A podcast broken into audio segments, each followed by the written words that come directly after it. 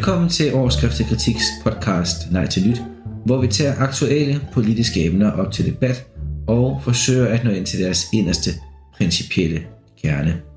Vi er Nikolaj Bang, politisk praktiker, rådmand for teknik og miljø i Aarhus Kommune. Velkommen Nikolaj. Tak for det. Og Rasmus Ulstrup Larsen, politisk teoretiker og direktør. Direktør. Ja, hos øh, mediehuset Kontrast. Velkommen til dig, Rasmus. tak. Og øh, det er også imponerende, når man tænker tilbage på, hvor vi alle sammen var for et, øh, et år siden. Nikolaj var underviser, du var journalist, og nu er Nikolaj rådmand, og du er direktør. Og øh, jeg laver så stadigvæk det samme, Fatter. som jeg lavede for et år, et år siden. Men ellers så går det Samfundsrevser. meget godt. Mit navn er Christian Nikander Skov, og jeg er redaktør for overskriftet kritik. Nå, så kan jeg faktisk, ja, så skal jeg sige, at jeg har taget det første emne med, fordi det er øh, den er allesteds nærværende sag med Stor Bededag, og som det nok ikke er gået nogens opmærksomhed forbi, så er det jo sådan, at vores nye regering, SVM, har besluttet sig for, for det første at afskaffe Stor Bededag, og for det andet at koble den her afskaffelse af Stor Bededag sammen med ønsket om at lave et forsvarsforlig. Og det er der enormt mange interessante ting i. Der er dels det, sådan det rent politiske. Hvad siger det her om vores nye regering? Altså, det er jo hele det her spørgsmål om, hvad betyder det for vores parlamentariske tradition, at vi har fået en flertalsregering på, på midten? Har det styrket det brede samarbejde, eller har det måske i virkeligheden gjort det modsatte? Det er den ene ting, som jeg synes kunne være interessant at snakke om. Øh, det, og det, det skriver sig ind i hele den her også teknokrati-debat, som også har kørt forskellige steder. Det andet, som jeg tror er rigtig, rigtig interessant i det her, det er også det endnu mere principielle, altså spørgsmålet om, hvilken status sådan noget som en, en helligdag har i, øhm, jamen, i vores måde at tænke samfund på i dag. Fordi, og det jeg tror det er det, jeg gerne vil starte med, det virker lidt som om, at det, som er grundtanken for øh, vores regering, og jeg tror i virkeligheden for mange i det politiske system, eller i hvert fald i administrationen i Finansministeriet, jamen der er helligdage, det er sådan en slags uudnyttet ressource, hvor vi godt kunne lave noget, men hvor vi bare af uforklarlige historiske årsager ikke laver noget. Altså det er en helligdag, sådan lidt ligesom når man maler, og man siger, der er en helligdag, altså der er bare et sted, man har glemt at male over. Så det er sådan et lille rum, der unddrager sig det der, den der store, altomfattende, øh, formålsrationelle logik, som indhylder øh, et økonomisk, effektivt og rationelt samfund. Så for mig at se, at det, som jeg synes er interessant ud af den her diskussion, ud af den her diskussion med regeringens karakter, som jeg også synes er spændende, det er, at det virker som om, vi også har et sammenstød måske, men to distinkte måder at se samfundet på. Et, hvor samfundet det er et øh, fællesskab om historie og værdier, et fællesskab om nogle ting, der kan være svære at sætte ord på, men som ikke desto mindre betyder noget for mange mennesker. Og så et, hvor samfundet først og fremmest er sådan en, altså en formålsrettet mekanisme, hvor det handler om at fjerne, høvle alle uhensigtsmæssighederne væk, som vi kan øh, maksimere effektiviteten. Hvad siger I til det hele? Jeg, øh, jeg tænker jo, at, at den her regering i virkeligheden er, er tre ting. Den er Helle Thornings nødvendighedens politik, den er Lars Lykkes reformiver, og så er den Mette Frederiksen brutalitet. Øh, kombineret med kombineret med en fuldstændig åndløs, øh, rationalistisk syn på verden. Og det er jo det, det er jo desværre det, som, som vi frygtede i sin tid. Det var netop, at en midterregering ville blive det der rationelle tyranni. Ikke? Øhm, og, og jeg synes bedst, det kom til udtryk, da jeg så en eller anden venstre, ung venstre kvinde, som sagde, at de der, de der helligdage, det var ikke noget, hun gik op i, så kunne vi da bare fjerne alle sammen. Sille Eholm. Ja. Og, og, og der må jeg bare sige, det vidner for det første om et, om et, et, et perspektiv på verden, der stopper cirka ved din egen næsetip. Øh, og, og det vidner også om, at man slet, slet ikke har formået at fortælle folk, hvad værdien af, af helligdage er. Altså det, de traditioner, der binder sig til det, alle de der konfirmationer, som, som nu skal laves om, det er sådan rent praktisk. Men der ligger også den der tryghed ved, at man ved, at det er den store konfirmationsdag, det er stor bededag. Øhm, det, får man, det får man pillet ved, og får dermed sådan, sådan slået en kile ned mellem det, der var før og det, der var efter.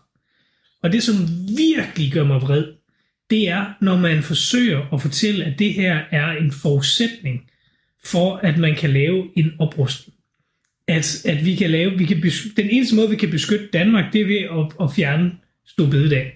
Jeg synes, det er så ulækkert, at man vil synke så lavt i sin spin, så man laver den kobling på noget, der burde være et bredt, folkeligt forankret forsvarsforlig i en situation som den her. Jeg, jeg synes simpelthen, det er uselt, at man kan finde på det. Jeg hæfter mig ved, ud over det, Nikolaj Bang selvfølgelig siger, at, øh, at Cepos er imod.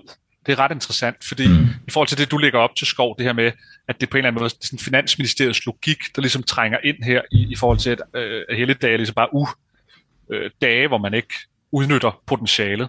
Og det, som øh, Cepos argumenterede med, som egentlig var ret interessant, det var, at de siger, det har aldrig været et formål, heller ikke for Cepos sådan økonomistiske logik, at folk skal arbejde mere, fordi staten øh, har brug for nogle flere penge.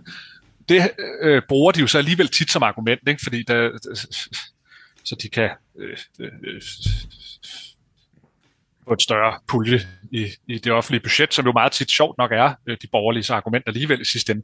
Men det, der var deres argument her, det var, at det, det man skulle gøre, eller det, der ligesom fra deres synspunkt var det rigtige at gøre, også den borgerlige måde at gå til det på, det er, at når man vil skaffe flere penge, så gør man det ved at få folk af egen fri vilje til at arbejde mere. Det er blandt andet derfor, de altid siger, at det er lavere skat. Vi skal have bedre incitamentstruktur til at arbejde mere, forhøje arbejdsudbuddet, alle de der ting der. Men det bunder jo i sidste ende på en frivillighedstankegang, der hedder, hvordan kan vi gøre det mere attraktivt for mennesker at arbejde mere. Hvor det her er snarere sådan en arbejde mere, selvom at det ikke er fordi, at I ønsker at arbejde mere. Så den er mere, den er mere, øh, der, den er mere sådan ikke totalitær, det er så voldsomt et ord at bruge, men, men, men, men, men der er mere sådan statens knyttede hårde næve i det her forslag her, fordi det ikke handler om at sige, hvordan kan vi skabe, hvordan kan vi sætte samfundet sådan, så, så det skaber incitamentstruktur til at arbejde mere, men det er sådan nærmest god gammeldags tvangsarbejde. Ikke? Nu, nu, nu skal alle bare arbejde en dag mere, fordi det har, det har, det har Danmark brug for. Altså der, så der er, en, der er en anden logik på spil i den her. Der er en mere sådan nødvendighedspolitik i den her, end der er sådan Cepos-logikken i det. Altså, altså det kunne jeg godt se den forskel, da, da Martin Aarup han forklarede den. Ja, jamen, der er to måder at selvfølgelig at skrue den økonomistiske, rationalistiske kalkyle på. Altså en, der er individualistisk orienteret, og det er jo, så, altså det er jo den liberale Cepos logik, og så det her, som vi støder på hos regeringen, som jo er, altså det er vel en eller anden form for konkurrencestatslogik, altså konkurrencestaten som det her begreb, der dækker velfærdsstaten i den fase, vi er gået ind i nu, hvor det handler om at mobilisere øh, arbejdskraften for at sikre, at vi kan øh, bevare vores institutioner og udvikle dem og deltage i den her internationale konkurrence om øh, velstand i sidste ende. Yeah. Og, og, det er øhm, pro, det er jo, hvis man skal, jeg tror, hvis man skal sætte et projekt, som ligesom er den teknokratiske elites projekt, så er det jo konkurrencestaten. Og der er meget, mange ting, man kan sige om hele det begreb og det projekt. De fleste af os, hvis vi tænker os om, går i virkeligheden i et eller andet omfang ind for konkurrencestaten, i hvert fald i det omfang, vi gerne vil bevare en velfærdsstat. Jeg tror, der hvor det støder mod nogle af mine sensibiliteter, jamen det er det her, den her sådan erkendelse af, at for de her folk, der er i det politiske system, djøfferne osv., jamen så er der ikke noget, der er heldigt. Der er ikke noget, der må stå i vejen. Altså logikken bliver nemlig alt igennemtrængende, og det, jeg er helt enig i det, du sagde, Rasmus, med at totalitært er for stort et ord, men ikke desto mindre, så er det jo faktisk også, at det totalitært betyder. Det er, når en tanke eller en logik den gennemtrænger samfundet i alle dens yderste led, så der ikke må være noget af det rod og gamle skram, som dag jo et eller andet sted er. For man kan jo godt sige, ud fra en økonomisk betragtning, så er det mærkeligt, at vi har alle de her helligdage der. Det var også det, hende den unge venstrekvinde øh, sagde. Det var, øh, hun havde to øh, argumenter. Og det ene, det var, øh, at det, vi kunne have brug for de penge, vi kunne tjene på at fjerne helligdagene. Og det var det her argument. Og det andet, det var så det her med, at hun ikke rigtig vidste, hvad det drejede sig om, og derfor så er det nok ikke særlig vigtigt, fordi hvis man er en ung VU'er på 18, 19, 21 år, eller hvad Søren øh, hun er, jamen så de ting, man ikke ved noget om, de er sikkert ikke særlig vigtige. Øh, så, sådan har jeg det også nogle gange, men jeg er trods alt 37. så det kan bedre forsvares. Jeg synes, jo, jeg synes jo, det er interessant, at kort tid efter de kommer med det her udspil, så, så kommer der en erkendelse om, at de der 1000 sygeplejersker, som Mette Frederiksen havde lovet os en gang for 100 år siden, at dem har de været nødt til at droppe. Det, der var med de der sygeplejersker, det var jo, at det var ikke sådan, at der skulle komme fysisk 1000 flere sygeplejersker. Det var sådan, så vi skulle få de eksisterende til at arbejde noget mere, så det svarede til 1000 sygeplejersker. Og, øh, og erfaringen har jo ret tydeligt vist, at det har de faktisk ikke lyst til.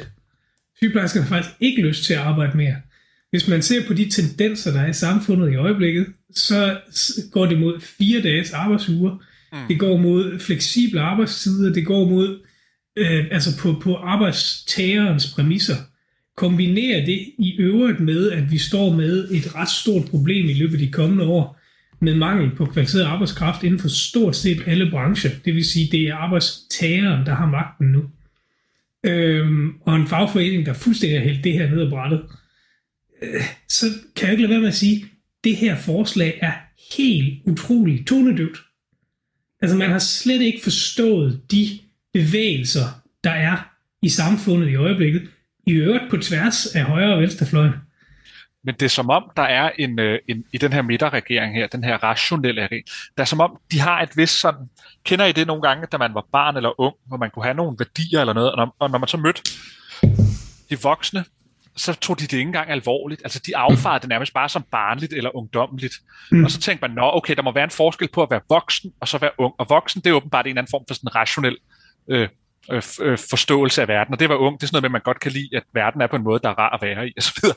Og det man sådan lidt møder med det her, det er, at det er som om, at, at, at med den tonedøvhed, de har i forhold til folks syn på arbejde i disse tider, det er, at det er som om, det er, gået sådan, det er, som om de er blevet sådan overrasket, hvor de folk skal sådan, Nå, men folk, altså Lars Lykke, jeg er sikker på, hvis man spørger Lars Lykke, med Frederiksen og Jacob Ellemann, så er jeg sikker på, at de alle sammen siger, at folk elsker at arbejde, fordi ledighed er roden til alt ondt. Derfor, desto flere dage vi kan arbejde, desto bedre har mennesket det, fordi det er sådan voksen og pligtopfyldende at arbejde.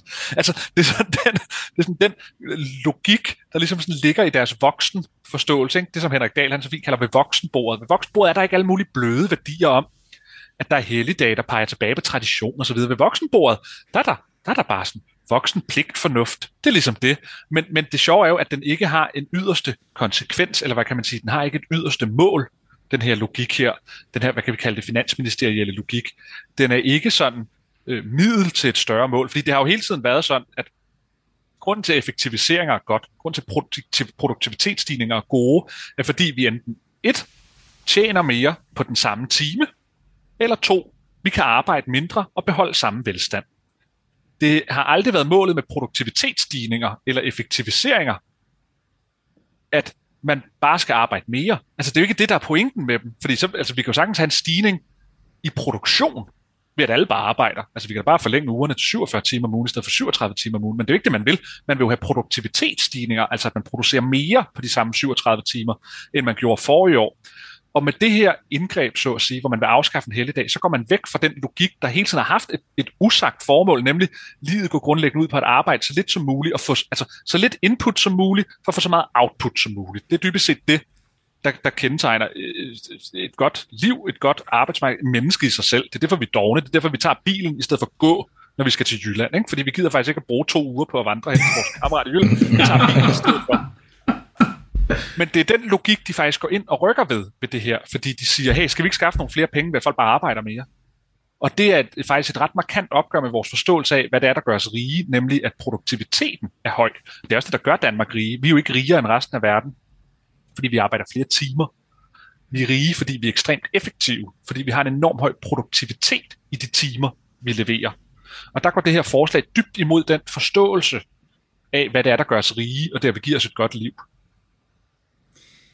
vi ved at for, for hvad er det, halvanden år siden, var vi over at besøge Gård Dybvad Bæk, den gode ven af vores podcast der, og der diskuterede vi kristen arbejdsmoral, eller protestantisk arbejdsmoral. Er vi som samfund ved at bevæge os væk fra den pligt? Nej. Nej, nej, det er vi ikke, fordi, fordi det der er hele pointen her er ikke, at den kristne arbejdsetik er, at man skal arbejde mange timer. Det er, at man skal få sit arbejde gjort. Man skal gøre sin pligt, men det betyder jo ikke, at du skal gøre det langsomt, fordi det derved er godt, at du bruger fem timer på det, i stedet for to timer på det. altså, altså, det er jo ikke det, der ligger i, i det, der gør os velstående i de højt uddannede, højteknologiske samfund. Det er tværtimod, at den time, vi bruger på arbejde, er langt mere effektiv end den anden i Ghana. Og, og i, på en anden plan, så den kristne arbejdsetik, eller protestantiske arbejdsetik, knytter sig også til en idé om, at pligten er meningsskabende. Det kan godt være, at arbejdet som sådan ikke er meningsskabende. Det har det typisk ikke været for de fleste mennesker Nej. gennem historien, men der ligger et, øh, et postulat, i virkeligheden et radikalt postulat om, at ved at gøre det, du skal, mm. kan og stand, jamen så kan du udlede en eller anden form for mening i din tilværelse af det. Det vil sige, at den kristne arbejdsetik faktisk viser hen på et, øh, man kan sige, et slags ordnet kosmos, hvor der er et fast værdihierarki, som i sidste ende er funderet på kristendommen. Og det man jo i virkeligheden gør ved at rette kanonerne mod en helligdag som stor bededag, og ved at affeje den som ligegyldig, så noget man lige så godt kan fjerne, jamen det er, og det tror jeg virkelig er det, der er det mest bekymrende for mig, det er, at man angriber selve samfundets symbolske orden. Altså man rokker fundamentalt ved, hvad det her er for et samfund. Man siger, nu ligger den økonomiske, rationelle logik, nu ligger den arm med den kristne orden, som er indlejret i kraft af historien. Og i den her armslægning, jamen der er der ingen muskler tilbage i den, i den kristelige traditionelle arm, for der er kun én logik, der er, der er gældende. Altså det er en vis forstand, så er det en øhm, religionskrig mellem det, som vores samfund bygger på, og så på den i sidste ende ateistiske, økonomistiske logik, som vores samfund er drevet ind i, og som intet samfund kan leve på. Det er modernitetens hjernenæve, der bliver sat Der knuser alt, hvad mennesket har kært. Er det ikke sådan? Ja. Lige præcis. Og derfor så er det også glædeligt at se, at der har været den her meget, meget stærke folkelige reaktion mod det. Øh, og og der, der har der også været en debat om, hvorvidt er det her bare fagbevægelsen, der er træt af, at man griber ind i den danske model. Og det tror jeg selvfølgelig i høj grad, det er. Det er naturligvis fagbevægelsen, der leverer de store organisatoriske muskler til det her oprør. Men jeg tror virkelig også, at en af de steder, regeringen og dens spindoktorer har forregnet sig, det er, at man har pillet ved en helligdag, som folk har haft et vagt forhold til, men som de alligevel har haft et forhold til, det er noget, som skal være der. Man rokker ved nogle selvfølgeligheder, og det skal man have nogle ja. meget, meget gode grunde til at gøre. De har så forsøgt regeringen ynkeligt, ynkeligt og uoverbevisende at pakke det ind i patriotisk glimmerpapir.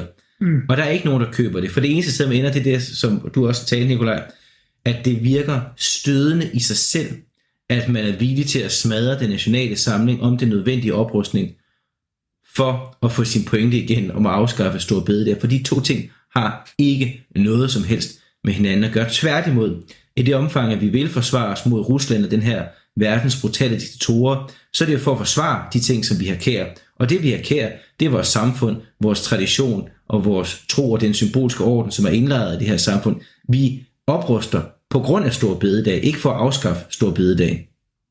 Ja, jeg er, jeg er fuldstændig enig. Og så er der også den øh, ting i det, synes jeg, som er, at danskerne øh, øh, på et eller andet sted, synes jeg også er meget positivt, det er, at de alligevel kommer til et punkt, hvor de siger, vi kan godt finde 3 milliarder et andet sted i det her budget her. Og det er jo sjældent danskerne, de faktisk kommer til den øh, erkendelse. Det jeg godt kan frygte lidt, hvis man skal være sådan lidt kritisk over for modstanden mod det her, det er, at danskerne måske også er, som danskerne er flest, nemlig at vi vil både blæse og have mel i munden på samme tid. Vi vil både have, at vi har penge til det hele, men vi gider ikke at gå på kompromis med noget som helst for at få de penge til det hele. Ligesom at danskerne både vil have en vild stor velfærdsstat, eller en vild øh, effektiv velfærdsstat, der kan løse det hele, men det kunne også være fedt, hvis man ikke skulle betale særlig meget skat. Så vi vil gerne have sort arbejde, vi gider bare ikke at gå ned på kvaliteten i den offentlige sektor. Eller de offentlige ansatte, der både vil arbejde mindre, men de vil også have mere i løn. Altså, det, det, det, der, der har vi herhjemme sådan en total forkælethed, forventhed på mange punkter. Og det, jeg godt kan frygte lidt, det er, at det her egentlig bare bunder i, at man siger, ja, selvfølgelig skal vi finde penge til forsvar, men jeg vil ikke have taget min helligdag fra mig. Det må kunne findes ved at beskatte de rige noget mere. Eller sådan den der klassiske sang for de mennesker, der egentlig bare Jamen, det kan vi også bare gøre. Altså, jeg synes, det er helt fint. At, altså, drop en skattelæggelse. Det er da meget, meget mindre vigtigt med en skattelæggelse, end at vi kan bevare stor bededag. Jamen, øhm, altså, det, det, er ikke det, jeg siger. Det, jeg siger, det er, at, at, at, at det, som jo man jo kan være bange for, det er, at der er faktisk ikke nogen, der vil være villige til at finde de penge, der skulle til, hvis det var fordi, det gik ud over dem selv på en eller anden måde, uanset om det var en heldig dag eller ej. Det kan jeg godt frygte, den, den, den klassiske sådan, middelklasse dansker, han, det, øh, han ikke vil være indstillet på. Det tror jeg ikke er rigtigt. Også fordi, nu ser du Christian, at, at fagforeningen var dem med de store muskler og sådan noget, men modstanden var der allerede før fagforeningen. Altså fagforeningens første udspil, det var sådan noget med, ah, men det, det blander sig i arbejdsmarkedets parter og sådan noget der. Men der var en bred folkelig modstand fra første sekund, det her blev offentliggjort. På tværs af partier, på tværs af alt muligt andet. Så, så der, hvor, der hvor fagforeningen bidrager, det er altså med at organisere og med at, at få... I virkeligheden har de også truslen. Fordi truslen er jo, at næste gang, der skal laves en, en, en forhandling, så siger de, fint nok, I har taget en, en helligdag fra os, nu vil vi have en igen. Og så er der generalstrække. Altså det, det er der musklen er på den måde, men, men den folkelige modstand er bred og universel og var der på forhånd. Og så vil jeg jo sige, at, at nu, nu startede vi jo med at sige, at, at vi jo ikke har fået en bred, en bredt samarbejdende regering. Men, men det er jo ikke helt rigtigt, fordi det er jo faktisk lykkes ni partier fra det yderste højre til det yderste venstre for første gang nogensinde at blive enige om et økonomisk tiltag. Så, så, så vi, den, den nuværende regering har jo ansporet til et historisk godt samarbejde mellem de partier, der står uden for regeringen. Og det synes jeg jo i sig selv er en interessant observation. en parlamentarisk nyskabelse i hvert fald. Men der er, faktisk, der, der er faktisk et, et, et, et sidste konkret ting, som jeg tror er interessant i forbindelse med den her debat, som jeg tror, vi lige skal omkring, og det er folkeafstemningsting, fordi der er blevet rastet med folkeafstemningssablen, fordi det er jo det her med, at et, et mindretal på, på 60 mandater, mener jeg i Folketinget, mm. de, kan, de kan sætte en sag til folkeafstemning. Og det synes jeg er en fantastisk idé, og jeg håber virkelig, der kommer et folkeafstemning, fordi at det var godt nok, så har alle de pæne folk, alle teknokraterne, alle vores politiske elite har ved at sige, at det er dybt uansvarligt med en folkeafstemning, fordi vi plejer ikke at stemme om konkrete sager, og, og, og vi kan ikke bare stemme om finansiering til ting. Altså det, det, vi vil gerne have tingene, men vi vil ikke betale for tingene. Det, det, det er jo det, de siger, det argument der. Men folkeafstemningen blev i sin tid sat ind i vores grundlov i 1953 som lige præcis en mindretalsbeskyttelse mod overmægtige flertalsregeringer, fordi at det danske konstitutionelle system ellers ikke har mindretalsbeskyttelse. Så jeg håber virkelig, at hvis ikke regeringen bakker ned, som det hedder på smuk dansk, på det her, på det her spørgsmål, at man altså gør alvor af sagen og får udskrevet den folkestemme og tilføjer regeringen et knusende nederlag, som man kan ikke vælge regeringen som uden videre, men man kan i den grad erodere støtten under partierne, så det bliver for dyrt for de partier, der sidder i regeringen, fortsætter at blive i regeringen. Og jeg har det sådan, at hvis regeringen erklærer krig mod Stor Bededag, jamen så må enhver god dansk mand erklære krig mod regeringen. Jeg er, jeg er sådan, en, jeg er sådan en, en meget splittet situation på den der, fordi modargumentet er jo selvfølgelig, skaber vi en præcedens? Altså, åbner vi en ulukkelig dør for, at 60 mandater, hver gang der er en eller anden folkelig sag, som er svær at gennemføre, en eller anden nødvendig reform, eller hvad ved jeg, så samler man 60 mandater på tværs af fløjene, øh, og, så, og så skal vi have en, anden, en eller anden folkeafstemning. Det vil være lammende for at lede Danmark i svære tider, og det er selvfølgelig det, der er bekymring. Omvendt, så kan man sige, var der en situation, hvor, hvor det gav mening, jamen så er det den her, hvor det så helt åbenlyst kun kan gennemføres, fordi man har den her historiske anormalitet med den nuværende regering. Um, så så, så, så jeg, jeg er virkelig personligt splittet på den her jeg er også sådan, men, men, men jeg synes samtidig også, at det her er måske altså, det er nærmest en perfekt eksempel på noget, mm. hvor man mm. kunne sende det til folkeafstemning. Fordi det her er jo ikke, det man jo kunne frygte, det var netop den her præcedens, og så gør det hver eneste gang, der er nogen, der vil noget så kan man slå sig op på, at, øh, at Nye Borgerlige forsøgte jo, de havde jo opdaget den der paragraf der i, øh, i 19, så de prøvede at sige, hver gang der kommer udlændingelempelser, så vil de øh, bruge den, og det var selvfølgelig spin, altså i den forstand, de var jo godt klar over, at de kunne ikke skaffe de der 60 mandater, men det var sådan, det, det talte ind i den der populistiske sådan, lad folket blive hørt, ikke? Øh, men det der jo er, det er, at den her, den er jo ikke kompleks, altså det er jo ikke sådan, Altså de fleste lovforslag er alligevel så komplekse, at, at, hvis man, at danskerne vil blive røvtrætte af, hvis de skulle sætte sig ind i ting konstant, hver gang regeringen kom med et eller andet lovforslag. Den er, den er sådan lige til, altså, det, altså det, det, skal, altså, du arbejder et stort bededag, eller hvor du ikke arbejder et stort bededag, der er set ikke mere, øh, øh, hvor du skal sidde og læse dig ind i 40.000 sagsakter for at få indblik i, hvad det går ud på. Altså i virkeligheden er det, det er sådan klok klar folkeligt spørgsmål, som, som, som man egentlig godt kunne sætte til folkeafstemning. Altså det bliver da ikke mere nemt, så at sige, at sætte, end, end, end det her, at sætte noget til folkeafstemning at jeg håber, at det danner præcedens. For det var meningen, at folkeafstemninger skulle kunne udskrives i ny og næ, fordi det er med til at holde politikken fast på en nogenlunde konsensuslinje. Så det er jo en, øh, en egenskab af den konstitutionelle orden, vi er blevet enige om, og ikke en fejl. Flere folkeafstemninger, mere folkemagt, færre politikere. og en stærk, handlekraftig regering er rigets bedste mænd. Det må noget, vi kunne blive enige om. Godt. Ja. Nej, jeg må, jeg må lige hurtigt knytte ja. kommentar til her, fordi det, man jo skal huske, der er, det er, at, at den her præcedens behøver jo sådan set ikke at opstå negativt. Det, der jo kan blive den gode præcedens ved det, det er faktisk, at regeringen, på trods af dens flertal, også i fremtiden, eller en mindretalsregering, det er sådan set underordnet, faktisk søger at få de andre partier til at gå med på tingene. Altså, det er jo, det er jo lige så meget oppositionen, der kan blive mere inddraget ved frygten for en folkeafstemning. Så, så, så, Lige altså, præcis.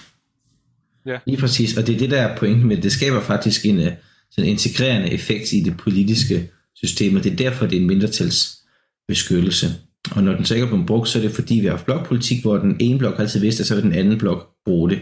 Men netop i en situation, hvor det er midten, der sætter sig sammen om voksenbordet og beslutter sig for at holde alle andre væk fra magten, jamen så er der faktisk en idé i, at vi har den her konstitutionelle garanti, som ligger i og med folkeafstemning, som i øvrigt er en gammel konservativ mærkesag at få med i øh, grundloven. Så lad os endelig få brugt den noget mere. Så har vi også noget mere at stemme om.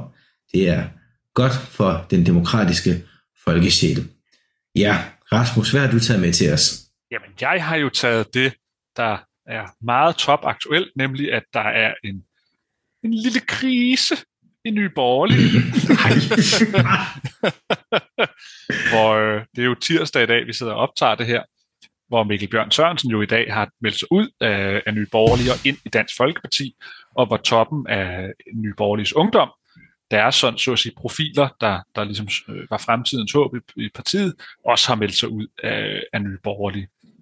Øhm, og det er jo, øh, det er jo, hvad man kunne forvente øh, med den måde, Pernille hun forlod øh, sin formandspost ud af det blå, uden at have kørt noget i stilling, uden at have sikret en eller anden form for sådan organisatorisk forankring omkring, hvad der ligesom er den oplagte løsning på tingene.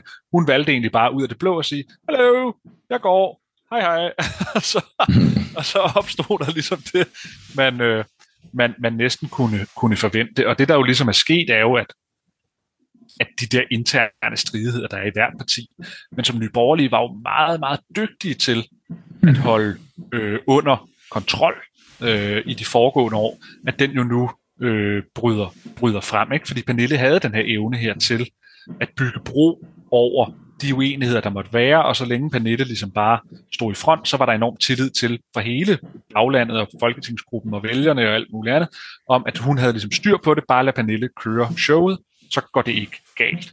Øhm, og, og nu ser man, hvad der sker, når den, når den store leder i sådan en bevægelse, som Nye Borgerlige var, forlader øh, partiet. Men hvad, hvad, altså hvad er jeres take på, hvad der sker? For, øh, for, får vi en, en er, er det godt for borgerligheden, så at sige, hvis der kommer et parti mindre? Er det, er det, er det skidt? Er der brug for et parti, hvor Lars Bøje står i spidsen for det med den linje, han anlægger? Eller hvad, hvad tænker I som nogen, der ikke har den fortid i partiet, som jeg også selv Jeg tror, uanset hvordan man vælger at dreje det, hvis vi skal se på den nøgterne side af sagen først, så er det sådan rent numerisk, tror jeg, det er meget, meget godt, at man får konsolideret borgerligheden. Der er simpelthen for mange om hovedet. Der, hvor det så bliver det vanskelige spørgsmål, det er om der kommer et hul, øhm, så at sige, et, et hul på den politiske scene, der hvor nye borgerlige var, altså den her kombination af den stramme udlændingepolitik og så en liberal økonomisk politik. Det er sådan helt klassisk, det de, de stod for, sådan noget, noget nationalkonservativt og noget, og noget liberalt. Det er de der to elementer, der så ikke rigtig har kunne forbinde sig med hinanden, og det er jo ikke kun, så vidt jeg forstår, det er jo ikke kun en ideologisk modsætning, det er også fordi, at en skikkelse som øh, Lars Bøje er jo en, hvad skal vi sige, en markant øh, personlighed, og det er i hvert fald noget af det, som Mikkel Bjørn Sørensen han pegede på i sin meget åbenhjertige begrundelse for at forlade partiet, det var, at han simpelthen ikke mente, at han kunne samarbejde med, med Lars Bøje. Men derfor kan det jo godt være, altså det interessante spørgsmål er også, om hvorvidt der stadigvæk er plads til et parti som Nye Borgerlige, altså et Lars Bøje parti. Og, og det er jeg sådan lidt mere i tvivl om, fordi på den ene side, så er der sådan rimelig meget logik lige nu, der taler for, at nu kan det her cirkus altså ikke køre længere. Først så tæver de hinanden til valgfesten, og så, øh, så, så skrider formanden lige efter hun er kommet hjem fra juleferie. Og, øh, og, og nu, øh, nu forsvinder hele ungdomsbevægelsen så, og, og hvad hedder det, det unge politiske talent mens det er som præmienarcissisten, der sidder tilbage øh, med, med, med, med rådet. Altså sådan, hvis man bare kigger på de fundamentale værdier her, så øh, tyder alt jo på, at øh, hvis det her var en hest, så skulle den aflives. Så, så, så på den måde kan man sige, at det går ikke rigtigt. Men der, hvor man alligevel kan blive i tvivl, det er, at partiet har jo aldrig stået stærkere, end dengang Lars Bøje kørte sin Lars Bøje-linje. Altså, måske er der et element måske er der en plads til sådan noget freaky, øhm, mærkelige overdrevs øhm, sådan øh, psyko, psykoliberalisme, system, øh, kritik et eller andet sted øh, derude. Det tror jeg måske godt, der kan være. Eller også var det bare en konjunktur, der hang sammen med, at folk blev totalt gak under øh, corona. Både dem, der gik meget op i at gå med masker, og dem, der havde at gå med masker. Og ja, så jeg tror nok, efter sådan at have drejet flasken 50 gange, så tror jeg, hvis jeg, hvis jeg havde 50 kroner, hvis jeg havde 50 kroner, og kunne sætte dem på, om der var en fremtid for Nye Borgerlige, så ville jeg nok have sat dem på, at det er der ikke sådan som sagerne står, men jeg har ikke 50 kroner, så jeg er ude over det dilemma. Altså vi har, vi har før drøftet den der lidt pushy blanding af stram indvandrerpolitik og noget populistisk-agtigt, og så en meget, meget liberal øh, økonomisk politik, som, som måske er lidt atypisk sammenlignet med, hvad der ellers er af, af den type, type partier rundt omkring i Europa. Og, og, og jeg synes jo, det interessante har været, at Nye Borgerlige har formået at fagne det, og faktisk har Liberale Alliance jo rejst sig i den grad på faktisk at lave samme øvelse. Altså at kombinere noget, der ligner en værdikonservatisme med en, en, en liberal øh, både fortælling, men også økonomisk politik. Og det er jo heller ikke tilfældigt, at, at Lars Bøge oprindeligt kommer fra Liberal Alliance, hvor han så, så vidt jeg har forstået, forsvandt, fordi han ikke kunne blive formand eller spids, eller hvad det var for noget.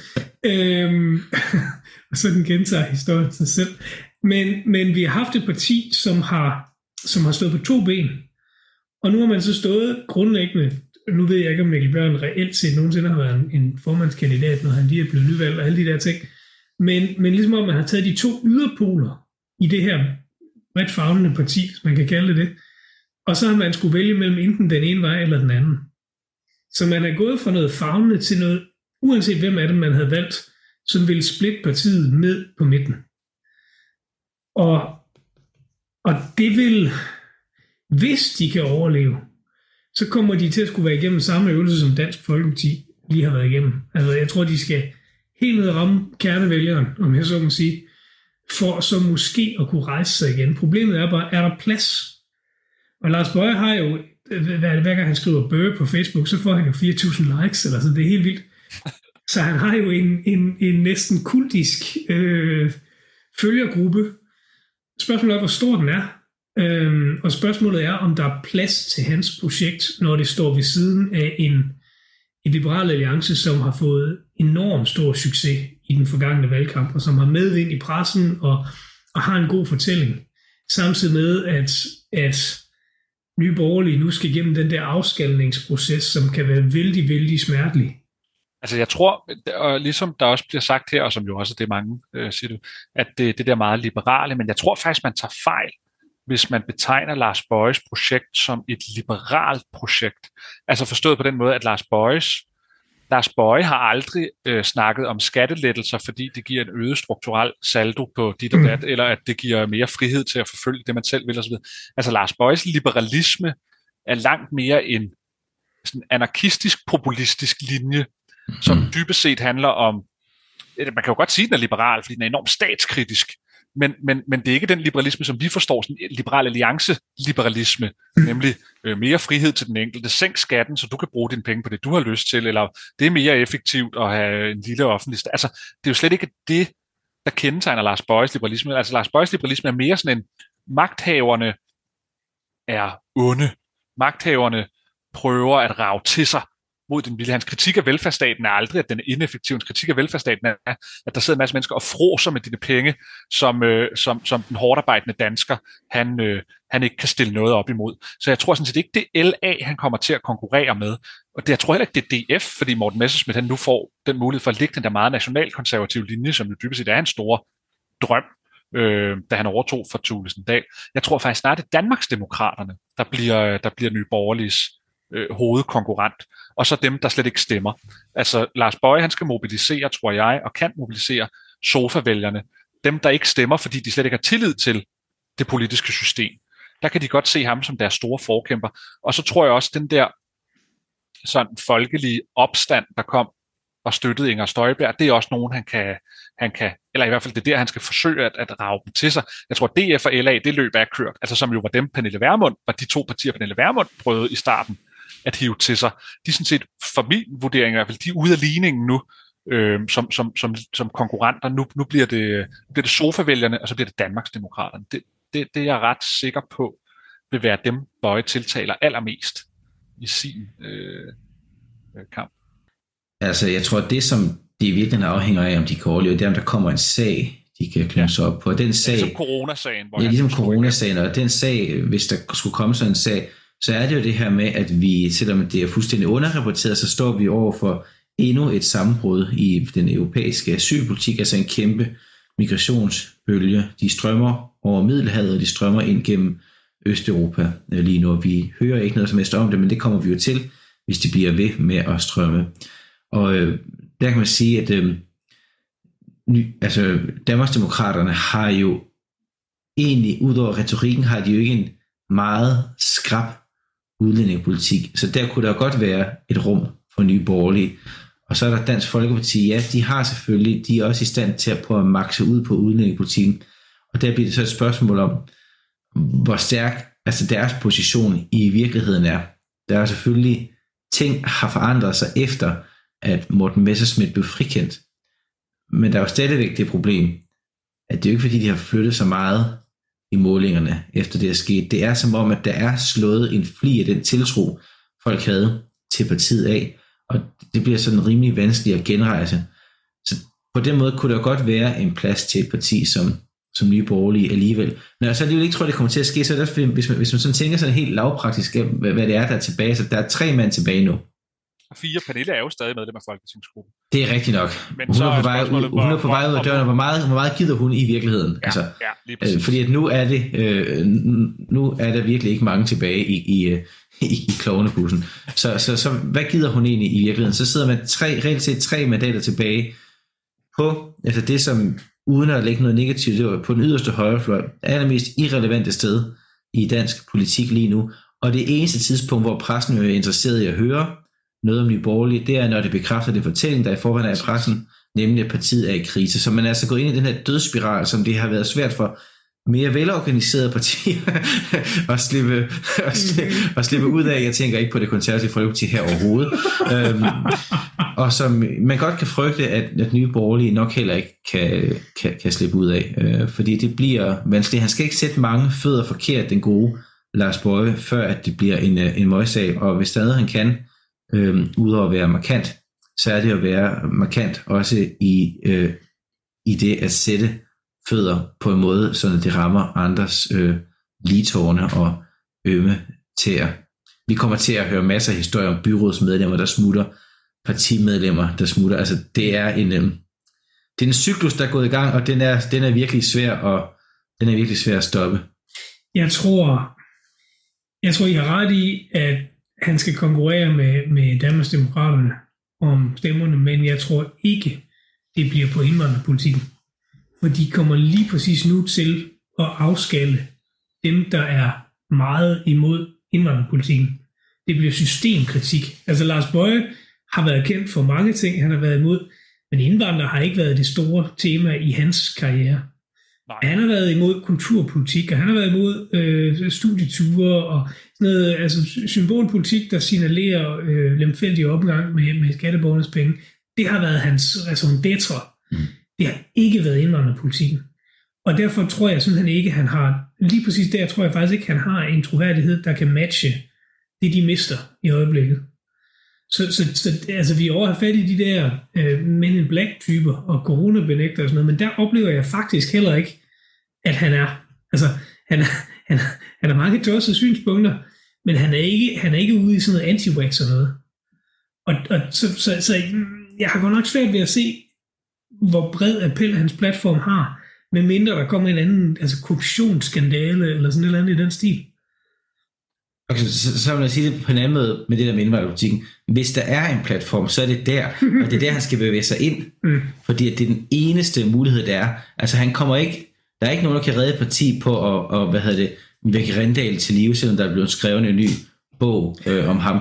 Det kommer bare overhovedet ikke til at ske. De kan heller ikke sætte sig på udkants Danmark, der er sådan. Det er kun, hvis de kan benytte den position, de trods alt har opbygget på indvandrerpolitikken og tør makse ud på det, så kan de overleve, men stadigvæk som en parti i periferien af dansk øh, politik. Men jeg tror vidderligt, der er andre chancer. Vidderligt. Men, ja, altså jeg aner det ikke. Jeg tror simpelthen ikke, det bliver det, Lars Bøje, han... Øh, altså, og, og, og jeg ved ikke, hvor, Jeg tror det er fordi, at Lars Bøje er jo, ud over den der systemkritiske, så har han den der sådan liberalistiske øh, individualitet, altså individsyn på, øh, på menneske, menneskesyn, ikke?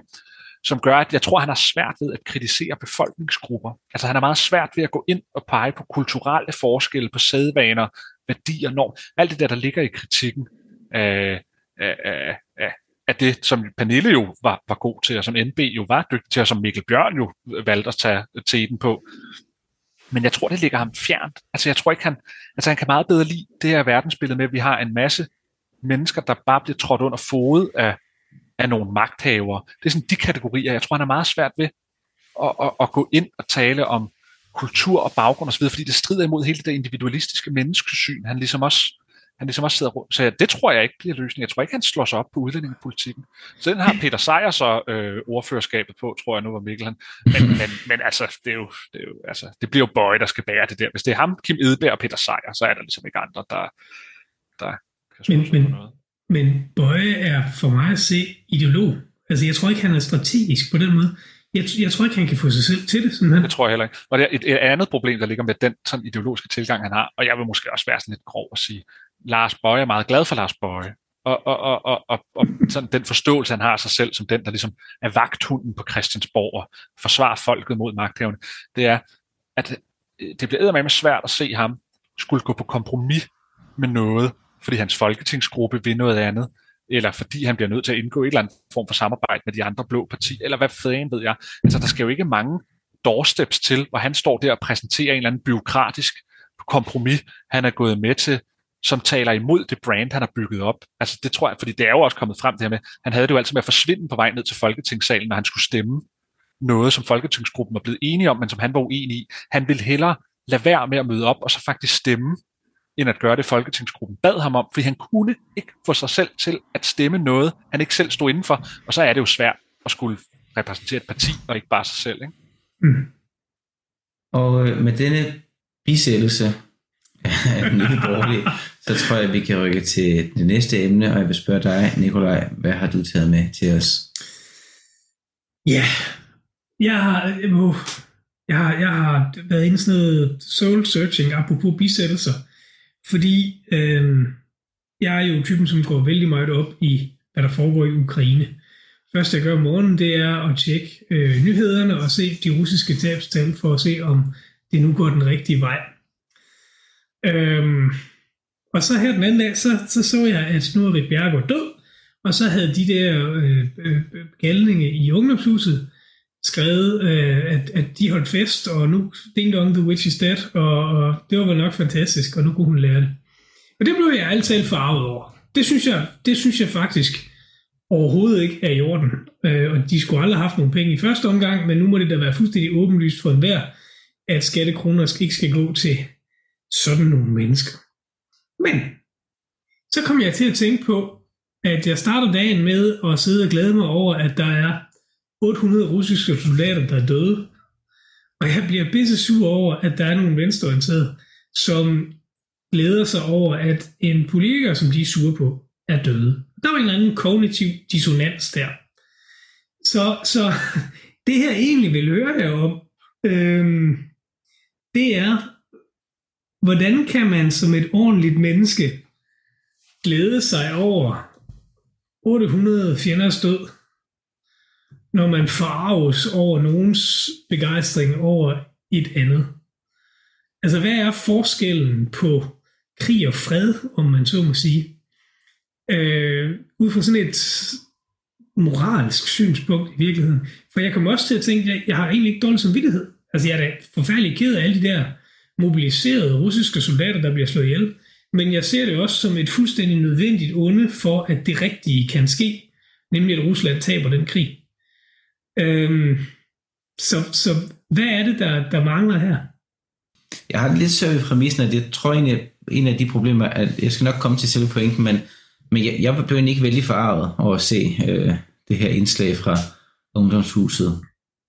Altså, jeg synes selvfølgelig, det er usmageligt, det er åndssvagt og, og alt muligt, og jeg synes, man skal jeg synes ikke, de skulle have det tilskud, som de fik. Jeg har altid synes, det var meget mærkeligt, at Rit Bjergård øh, gav dem det tilskud i, øh, i sin tid. Øhm, og på den måde, så øh, kan man sige, at øhm, ja, der er ikke meget taknemmelighed her at hente, øh, når man forsøger at læfte for den yderste venstrefløj.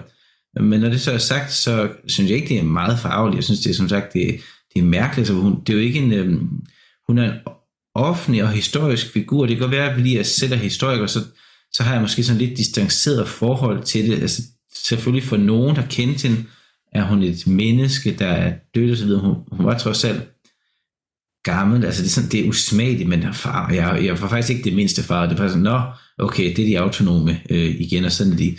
Men til det principielle, så er der den væsentlige forskel, grunden til, at det er okay at, at glæde sig over sine fjenders død, og det er okay ikke at øh, acceptere, at øh, autonome glæder sig over deres fjenders død, når det er inden for, øh, man kan sige, inden for et land, så er det fordi, at vi kan ikke, et samfund kan ikke hænge sammen, hvis det er sådan, at vi har fjender inden for grænserne, inden for det samme politiske system. Altså, den politiske enhed er defineret ved den her ven-fjende-distinktion, hvor vi er på den ene side af skæld, der er vi venner, ikke, ikke sådan i personlig forstand, men altså i politisk forstand, og på den anden side af distinktionen, der er fjenderne så, det er dem, der er ude for, det er dem, der er defineret ved, at de vil negere vores eksistens, og vi vil negere deres øh, eksistens. Den modsætning kan du ikke have inden for en politisk enhed, men du kan have den mellem politiske enheder. Så et fænomen, et principielt fænomen, som de autonome, i det omfang, at de rent faktisk ønsker død over deres fjender, forstået som politiske modstandere inden for landets grænser, så er det en underkendelse af selve den politiske enheds realitet, og dermed så er det en, øhm, en trussel mod staten og den politiske enhed. Og det er statens opgave at knuse den slags øh, trusler, ellers kan det ikke være en stat. Så det er ikke så meget et moralsk spørgsmål, først og fremmest. Det er faktisk et grundlæggende politisk spørgsmål. Det handler om, hvad en stat er, og hvordan en stat sikrer sin eksistens. Man kan ikke have fjender inden for statens grænser. Jeg har ikke så meget tilføje andet, end jeg blev heller ikke overrasket. Altså, vi har en, en tendens til at tillægge politiske aktører, eller folk, der pakker deres budskaber ind i politisk ideologi, ligesom marxister og andet, har vi sådan en tendens til at, at tro, at de er sådan ressourcestærke mennesker, altså folk, der er, er blæst i hovedet, men er det ud fra en politisk overbevisning, så har vi sådan en idé om, at det er sådan nogle almindelige sådan middelklasse, øvre middelklasse mennesker, der bare er meget ideologisk forblændet, for eksempel. Men det er det ikke. Altså ungdomshuset er fyldt med dysfunktionelle, unge, øh, utilpassede mennesker, der lige så godt kunne være øh, bander, eller øh, hænge ud på gadehjørnet og, og begå indbrud og alt muligt andet. Altså, og, men vi har altid haft en tendens til at tro, at de her sådan, marxistiske, revolutionære øh, grupperinger, også blandt unge, er, er, er nogen, der bare er normale, men så er de ideologisk forblændet. Men det er det ikke. Det er dybt dysfunktionelle mennesker, der ikke kan finde ud af noget som helst i tilværelsen. Altså, det er ikke bare sådan forsvinde men det er altså folk, der ikke kan finde ud af at tage sig en uddannelse. Folk, der ikke kan finde ud af at passe et arbejde. Det er folk, der har alle mulige problemer med øh, alkoholiserede forældre. Det er underklassen, der bare har fundet ud af, at de kan sige nogle, nogle politiske slagord, og så kan de give mening og, og, og, og legitimitet til deres dysfunktionalitet. Der er sådan set ikke så meget forskel på det. Og så hende pigen, der har blåt hår, piercinger i hele ansigtet, og så siger hun fuck normerne, fordi at det giver legitimitet til, at hun selv øh, har fejlet i at leve op til at være et almindeligt menneske i et normalt samfund. Og på samme måde er de i ungdomshus. De er intet andet end, end, end halvkriminelle, øh, dysfunktionelle unge mennesker. Nu er det egentlig ikke så meget sådan ungdomshus. Altså det, det kunne lige så godt have været et eller andet drab. Øh, eller hvad, altså vi har jo en, en fuldstændig nul-tolerance moralsk set for drab i stort set hele den vestlige verden. Øhm, vi har afskaffet dødsstraffen i næsten alle lande, ikke? Øhm, men, men når det kommer til den der krigssituation, så, og jeg forstår godt den politiske, men, men, men og det er jo sådan, det er jo sådan et rationelt argument, men der er jo også, der er også et moralsk argument. Fordi jeg har jo som sådan ikke hånden på kogepladen i den krig. Altså man kan sige, det er jo ikke min fjende, det er Ukraines fjende, og jeg holder så med Ukraine af forskellige årsager. Øhm, men, men, men der er noget... Det er meget studentikost, altså er det ikke så meget studentikost tankeeksperiment? Hvorfor? hvorfor Nej, hvorfor jeg synes det er fint, men jeg synes jo, du har jo hånden på kogepladen. Altså grund til, at det er relevant at gå op i den krig som andet end en fodboldkamp øh, mellem to hold, det er jo fordi, at det er øh, vores verdensorden, der er under angreb. Det handler ikke om krigen i Ukraine, det handler selvfølgelig for ukrainerne vældig meget om Ukraine. For os andre handler den ikke om Ukraine, det handler den om øh, vestens østvold. Altså, den går bare tilfældigvis igennem Ukraine. På den måde, så er det jo, altså det er jo fordi, at det er vores fjender, der bliver besejret i øh, Ukraine. Jo, men nu tænker jeg bare i forhold til, altså det som man kunne spørge det, man må. Hvorfor, hvorfor bliver vi rystet over, hvis der var en bombe, der sprang i Danmark, men vi bliver ikke rystet over, at der er nogen, der slår hinanden ihjel nede i Nigeria? Altså, altså det, det, er mere sådan, det, ja, ja. det, det, det, det Nigeria rager og sådan skid, ligesom russerne, der, der prøver at, at invadere Ukraine, og også rager sådan skid, eller de rager også endnu mindre, fordi de er aktivt af nogen, der skal slås ihjel, og de forsøger at gøre det. Ja, men det er jo det, der er forskel. Forskellen er jo, forskellen er, hvis man skal være rigtig kynisk, så er det jo fordi, vi føler ingen relation til, når der sker en eller anden ulykke i den anden ende af verden, eller en eller anden oversvømmelse, eller alt muligt andet. Øh, så ser vi billedet og siger, uh, det ser da vemmeligt ud, og så sapper vi over og ser en eller anden komedieserie, og så har vi glemt det med det samme igen. Øh, jeg kommer sgu ikke til at glemme de der videoer, jeg har set fra, fra Ukraine af russere, der bliver for en eller anden bombe i hovedet fra en drone og sådan noget der. Øh, det, det er noget andet, fordi det, det og, altså, øh, igen, dit, dit argument er jo rationelt, Christian. Altså at, det er fordi, det er et rationelt sag. At, at det ja, er en... Helt grundlæggende. Men du kan ikke adskille det fra en eller anden form for moral. Altså, der er noget i vores moral, og det har jo galt gennem helt tilbage i, i fordoms tid. Øh, selv i de mest øh, pietistiske samfund, der har krig haft særlige regler.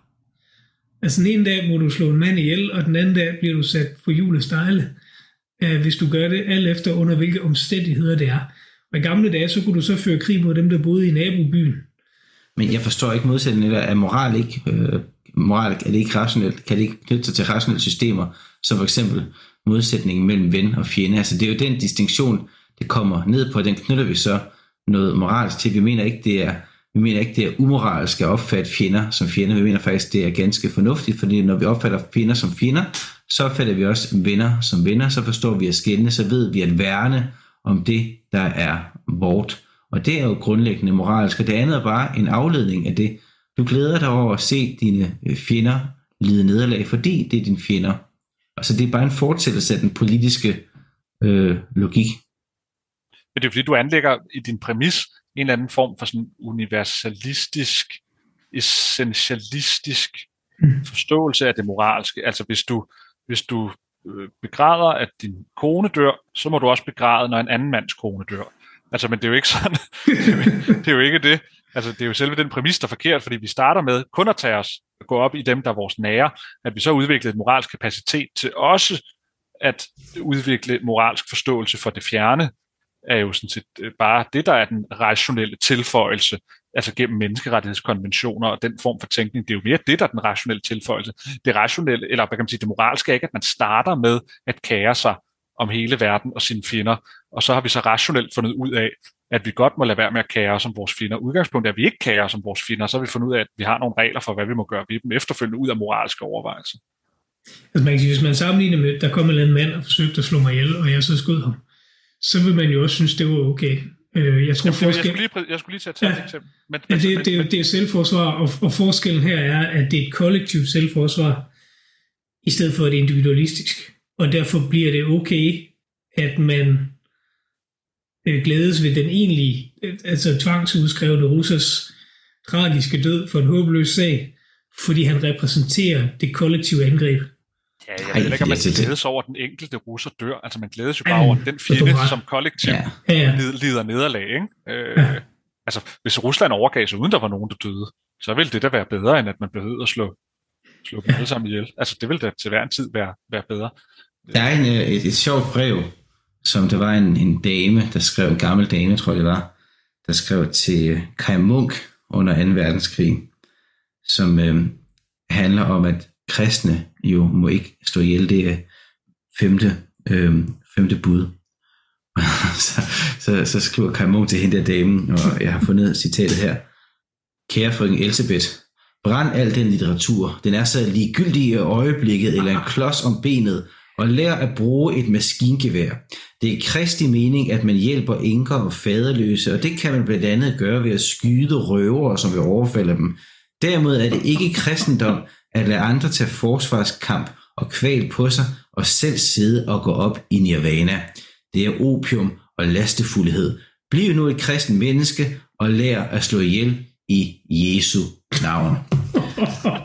Og dermed er vi nået til de populære kulturelle anbefalinger.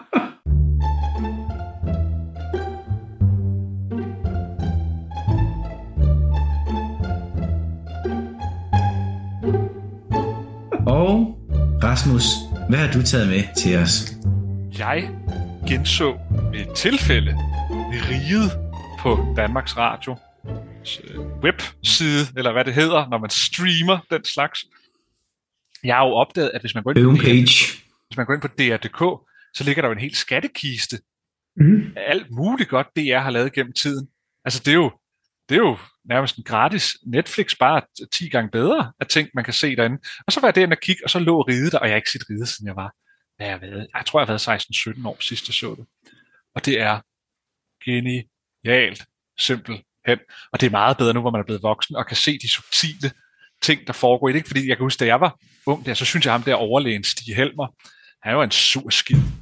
Ikke? Og nu synes man jo, nu synes man jo, når man er blevet ældre, synes man kraftigt med, det er skønt, at han ikke giver en skid for det der tøfferi, de prøver at indføre med Operation Morgenluft og blå behovsanalyse, eller hvad de kalder det altså, inden på Rigshospital. Og han er jo, altså alle, der har set er jo, altså det er jo ikke fordi, der er noget nyt i det, jeg siger, men det er jo bare fantastisk, at han spørger ham, der, det er jo ham, der spiller hans Christian Varnes i Matador, der hedder Moskov i Ride, Holger Jul Hansen, der spørger ham, Stig Helmer, om ikke han synes, det ser godt ud, det her med Operation Morgenluft. Og Stig Helmer, han sidder og kigger fuldstændig lamslået på det og siger, nej, nej, Nå, synes du ikke, Stig? Nej, nej, men det, det er jo dig, som er chef. men det kan fandme ikke have noget at gøre med det der type noget med klistermærker, der skal brændes ud Og så den bedste scene, synes jeg, i første sæson, det er simpelthen, at han skal ind og operere ind i hjernen. Og så er ham patienten, han er vågen, og så spørger han, hvorfor han ikke er død, og så fordi han ikke kan tåle anestesi, så han bliver lagt under hypnose i stedet for at se den her traditionelle overlæge skulle acceptere hypnose-anestesi, som Gita Nørbys karakter prøver at bilde ind, at det er jo spændende med den slags hypnose-anestesi. Han svarer bare, i helvede. så begynder de jo så at operere på ham, og det viser den der ligegyldighed, nogle læger ligesom har haft over for deres patienter. Da det han begynder at bore ham i hjernen, så kigger han hen på Søren Pilmarks karakter, og så fortæller han, at han havde været nede i tøjdepotet, og havde bemærket, at Søren Pilmarks karakter, øh, Krogshøj hedder han, at øh, han havde taget en af morgenkåberne for tøjdepotet, og det er kun forbeholdt patienterne, at tage de morgenkåber, så den skal leveres tilbage omgående. I Sverige havde der været gjort kort proces med en som ham, der tager patienternes morgenkåber, og det står han og går op i og vil diskutere, mens han står i gang med at bore ham med patienten ned i hjernen.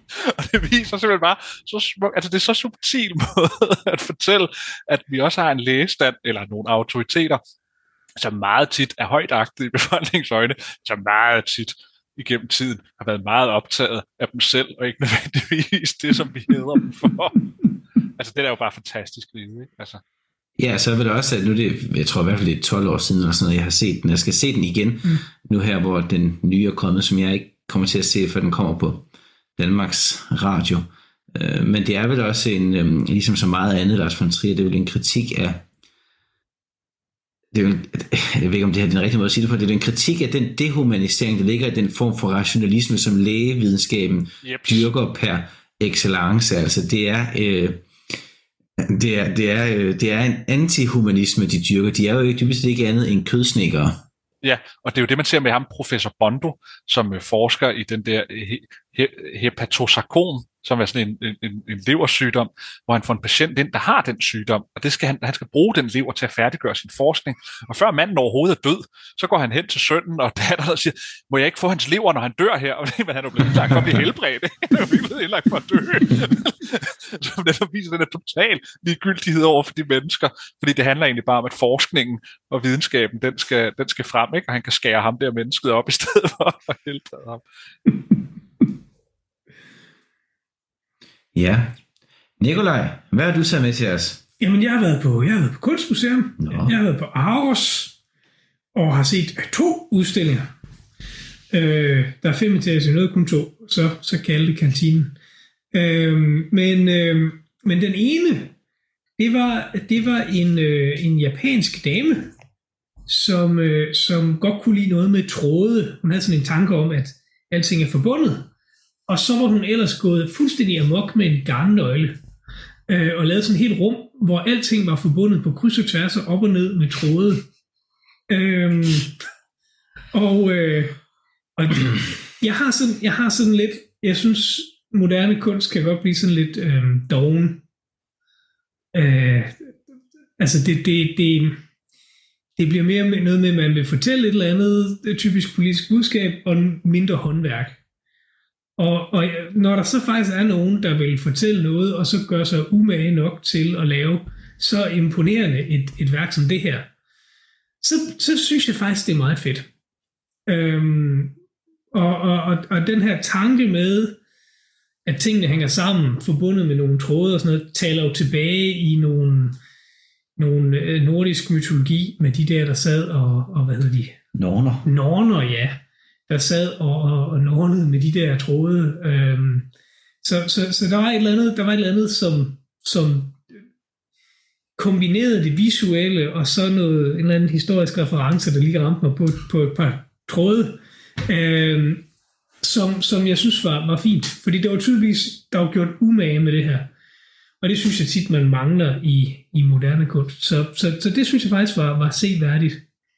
Den anden Øh, det var en, øh, en udstilling af en dame, der hedder Franziska Clausen, tror jeg det var, som levede en dansker, ned i Åben Rå, øh, og alle mulige andre steder i verden, som øh, startede, jeg tror det var i 20'erne, og fangede de der forskellige strømninger, der var øh, i billedkunsten på det tidspunkt, men som havde en helt ekstrem bred øh, spændvidde.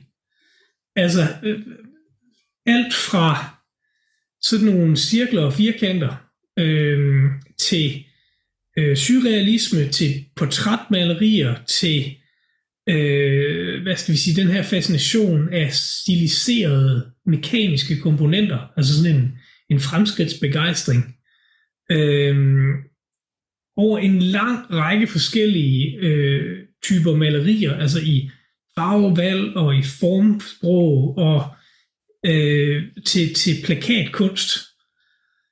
Der må jeg sige, det, det var ret imponerende.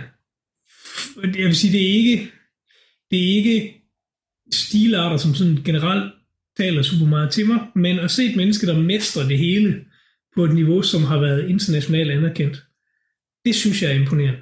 Det vidner om en, om en, en nysgerrighed, øh, som, som jeg synes er rækker ud over det, det sædvanlige. Så det synes jeg klart var et besøg værd. Var det mere eller mindre imponerende end garnnøglen?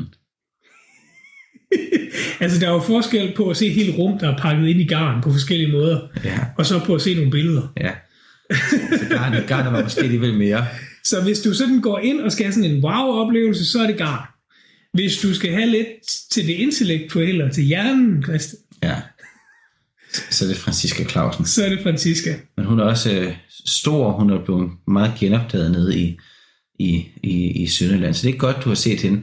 Den der, den der garnøgle, den får mig til at tænke på, at vi har bragt en fantastisk artikel på overskrift til kritik, øhm, som hedder, øhm, ja, hvad hedder den egentlig? Den Garnnøgle. hedder Samtidskunsten er ligesom middelalderens relikvie øh, dyrkelse. og, øhm, og det er en, øhm, hvad hedder det, en, øhm, en øh, tidligere gymnasieleder, der hedder Erik Jerlung, der har skrevet en introduktion til en, øh, til en øh, fransk filosof, der hedder François Flaot, eller sådan noget.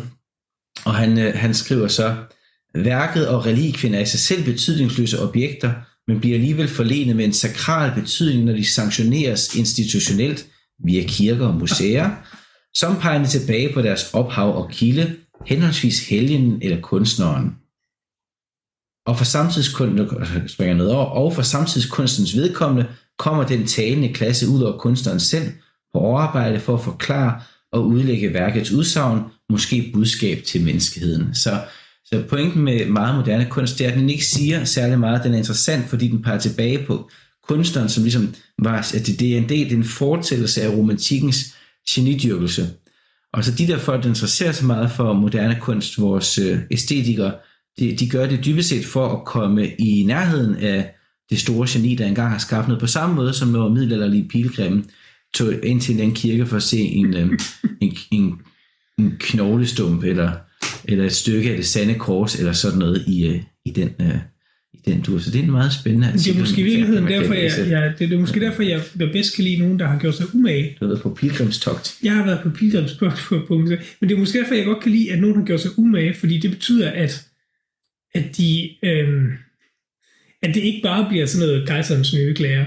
Fordi en, en benstump er en benstump, men hvis der er nogen, der har virkelig lavet et eller andet, som har taget tid og krævet mange års træning for at mestre, altså kun noget kunsthåndværk, så synes jeg af en eller anden måde, at, at værket får mere værdi. Men det er en meget antikantiansk æstetisk øh, hvad kan man sige, forståelse af af æstetikken, fordi, eller hvis man kan sige, altså, ikke fordi det har nogen vægt i sig selv, men, men ideen, i hvert fald Kants idé om, hvorfor skønhed ligesom er skønt, eller hvorfor kunst er kunst, det er, at det retter sig ikke mod noget andet formål end sig selv. Forstået på den måde, at det er sådan set ligegyldigt, hvad, Altså det der med, at du har et formål om, at du skal ned og, og, og, og, og komme i besiddelse af de jordiske rester, eller finde en knogle, eller du skal nærme dig geniet, du vil selv have, noget, have del i noget på en eller anden måde, hvor, hvor, hvor kan man sige, det er ikke kunst, eller det er ikke skønhed. Skønheden, kunst er det, der er kunst, det vil sige, den har intet andet formål end sin egen skønhed.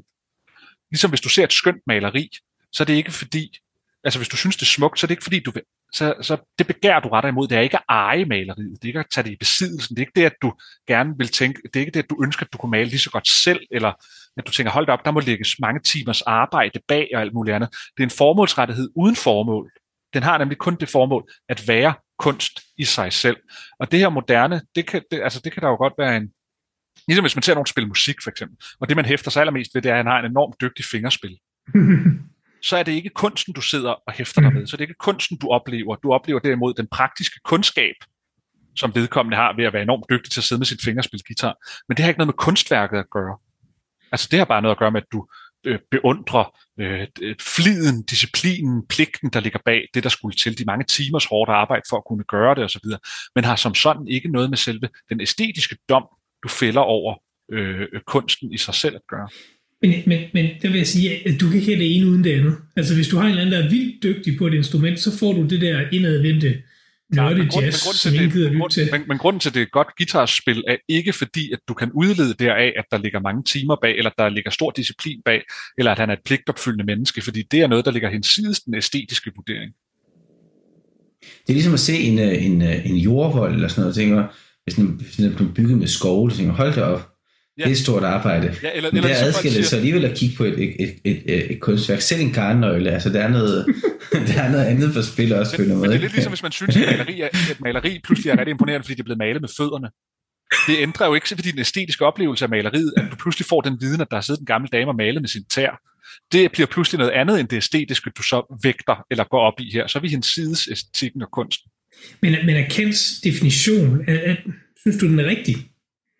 Ja. Fordi det, det er jeg ikke sikker på. Jeg tror, jeg tror, ikke, du, jeg tror simpelthen ikke, at vi kan adskille de to ting.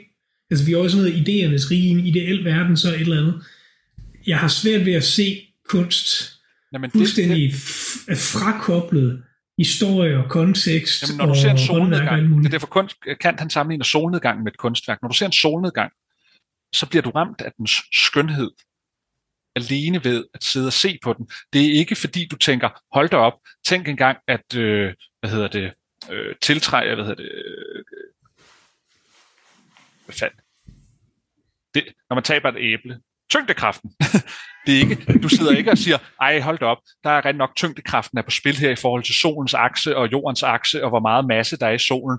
Derfor er det en flot solnedgang. Nej, solnedgang er skøn i sig selv, fordi den er skøn det er det, der gør den skøn. Den er skøn, fordi den er skøn, og kunst er kunst, fordi når det er kunst. Når det ikke har anden formål end blot at være kunsten. Det er derfor, man kan sige, hvad gør kunst til kunst? Jamen kunst er det, der er formålsrettet uden formål. En an, uden anden formål end at være kunst. Men den er, mm, jeg er ikke enig. For, for solnedgangen er enorm. Der er en enorm skala i den. Den er flygtig. Øh, den er den, den er en, en kontekstsættende begivenhed.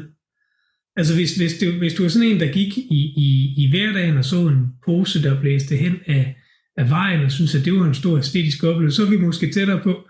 Men jeg vil våge at påstå, Jamen, det, er det, er de færreste, det er de færreste mennesker, der, der oplever så ren en, en, en, en kunstforståelse. Nej, nej, tværtimod. Altså, der, kan, der er nogen, der er æstetisk sensible, og andre, der ikke er. Altså, der er mennesker, for hvem du kan spille det skønneste musik, vise den smukkeste solnedgang af de flotteste bjerge, og de vil egentlig bare stå og glo på det, og, og, og så vil de egentlig ikke rigtig opleve nogen. Fordi den æstetiske det æstetiske velbehag, som han kalder det. Han prøver at komme udenom sådan psykologiske begreber.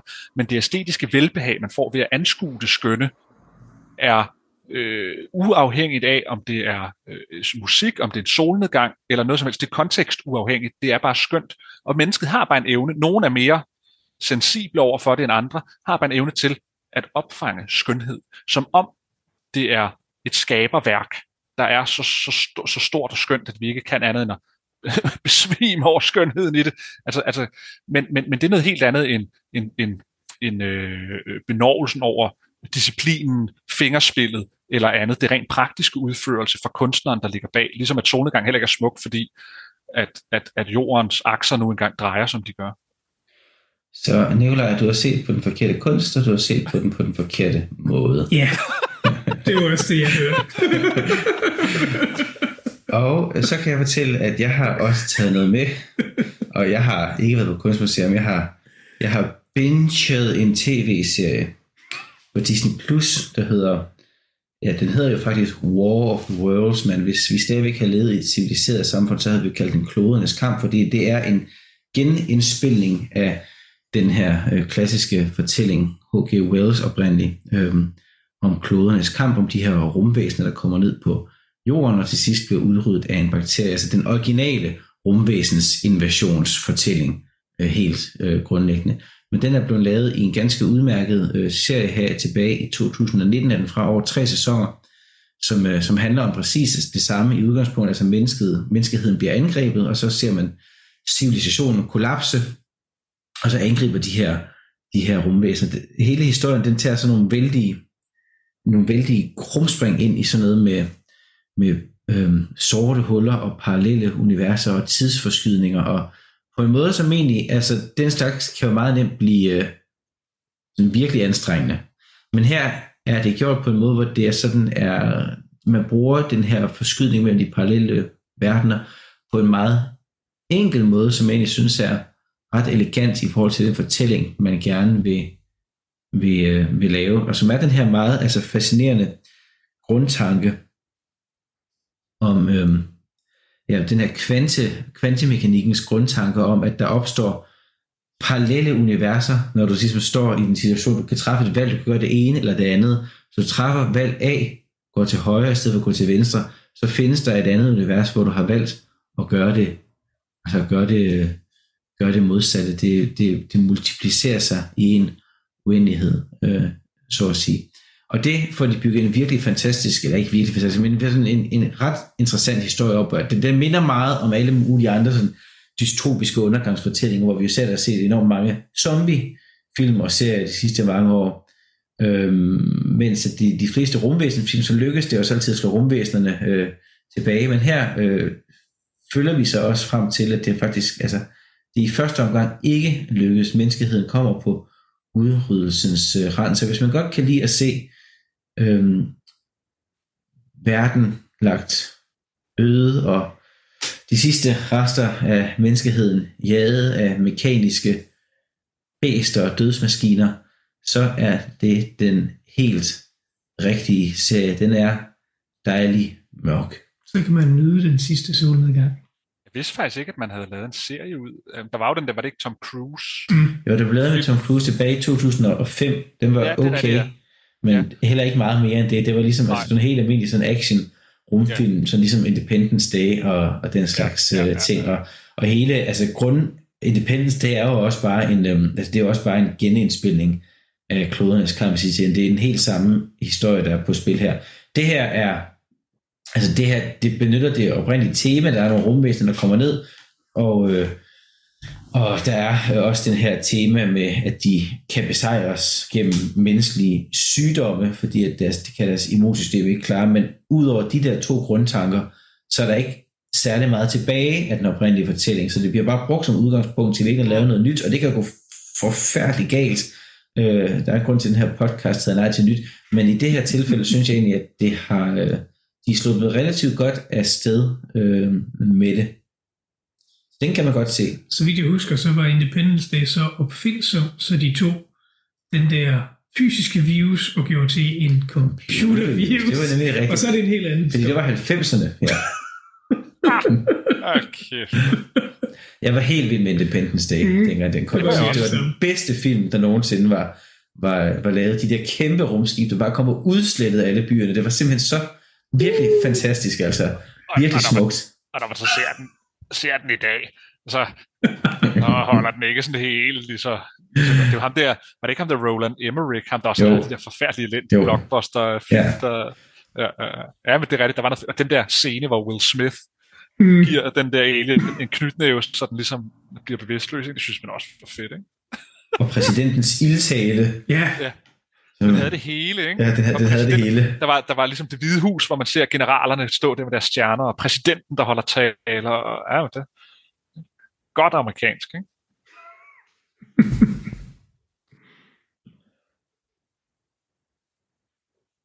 Og det var alt, hvad vi havde at bringe for i aften. Vi har en sidste meget, meget vigtig meddelelse. Nikolaj, hvis man brænder for at komme i kontakt med, med dig, eller, eller Rasmus, eller for den sags skyld mig, hvad skal man så gøre? jamen så har man jo altid muligheden for at skrive til nej til nyt, gmail.com.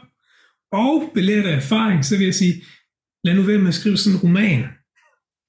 Kom med, en, øh, kom med en, et spørgsmål, eller en kort kommentar, eller, eller men, men, Opdragelse af lytterne simpelthen her. men måske noget, måske noget, man kan læse op på mindre end 5 minutter, det vil, det vil nogle gange øge sandsynligheden for, at vi tager det med, fordi det vil vi rigtig, rigtig gerne, hvis jeg har nogle, nogle ting, vi gerne vil have, vi venner.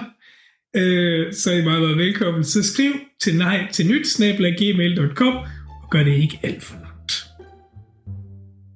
Og dermed så var det sandt, at det var alt, hvad vi havde at bringe for i aften. Tak for i aften, og nej til nyt.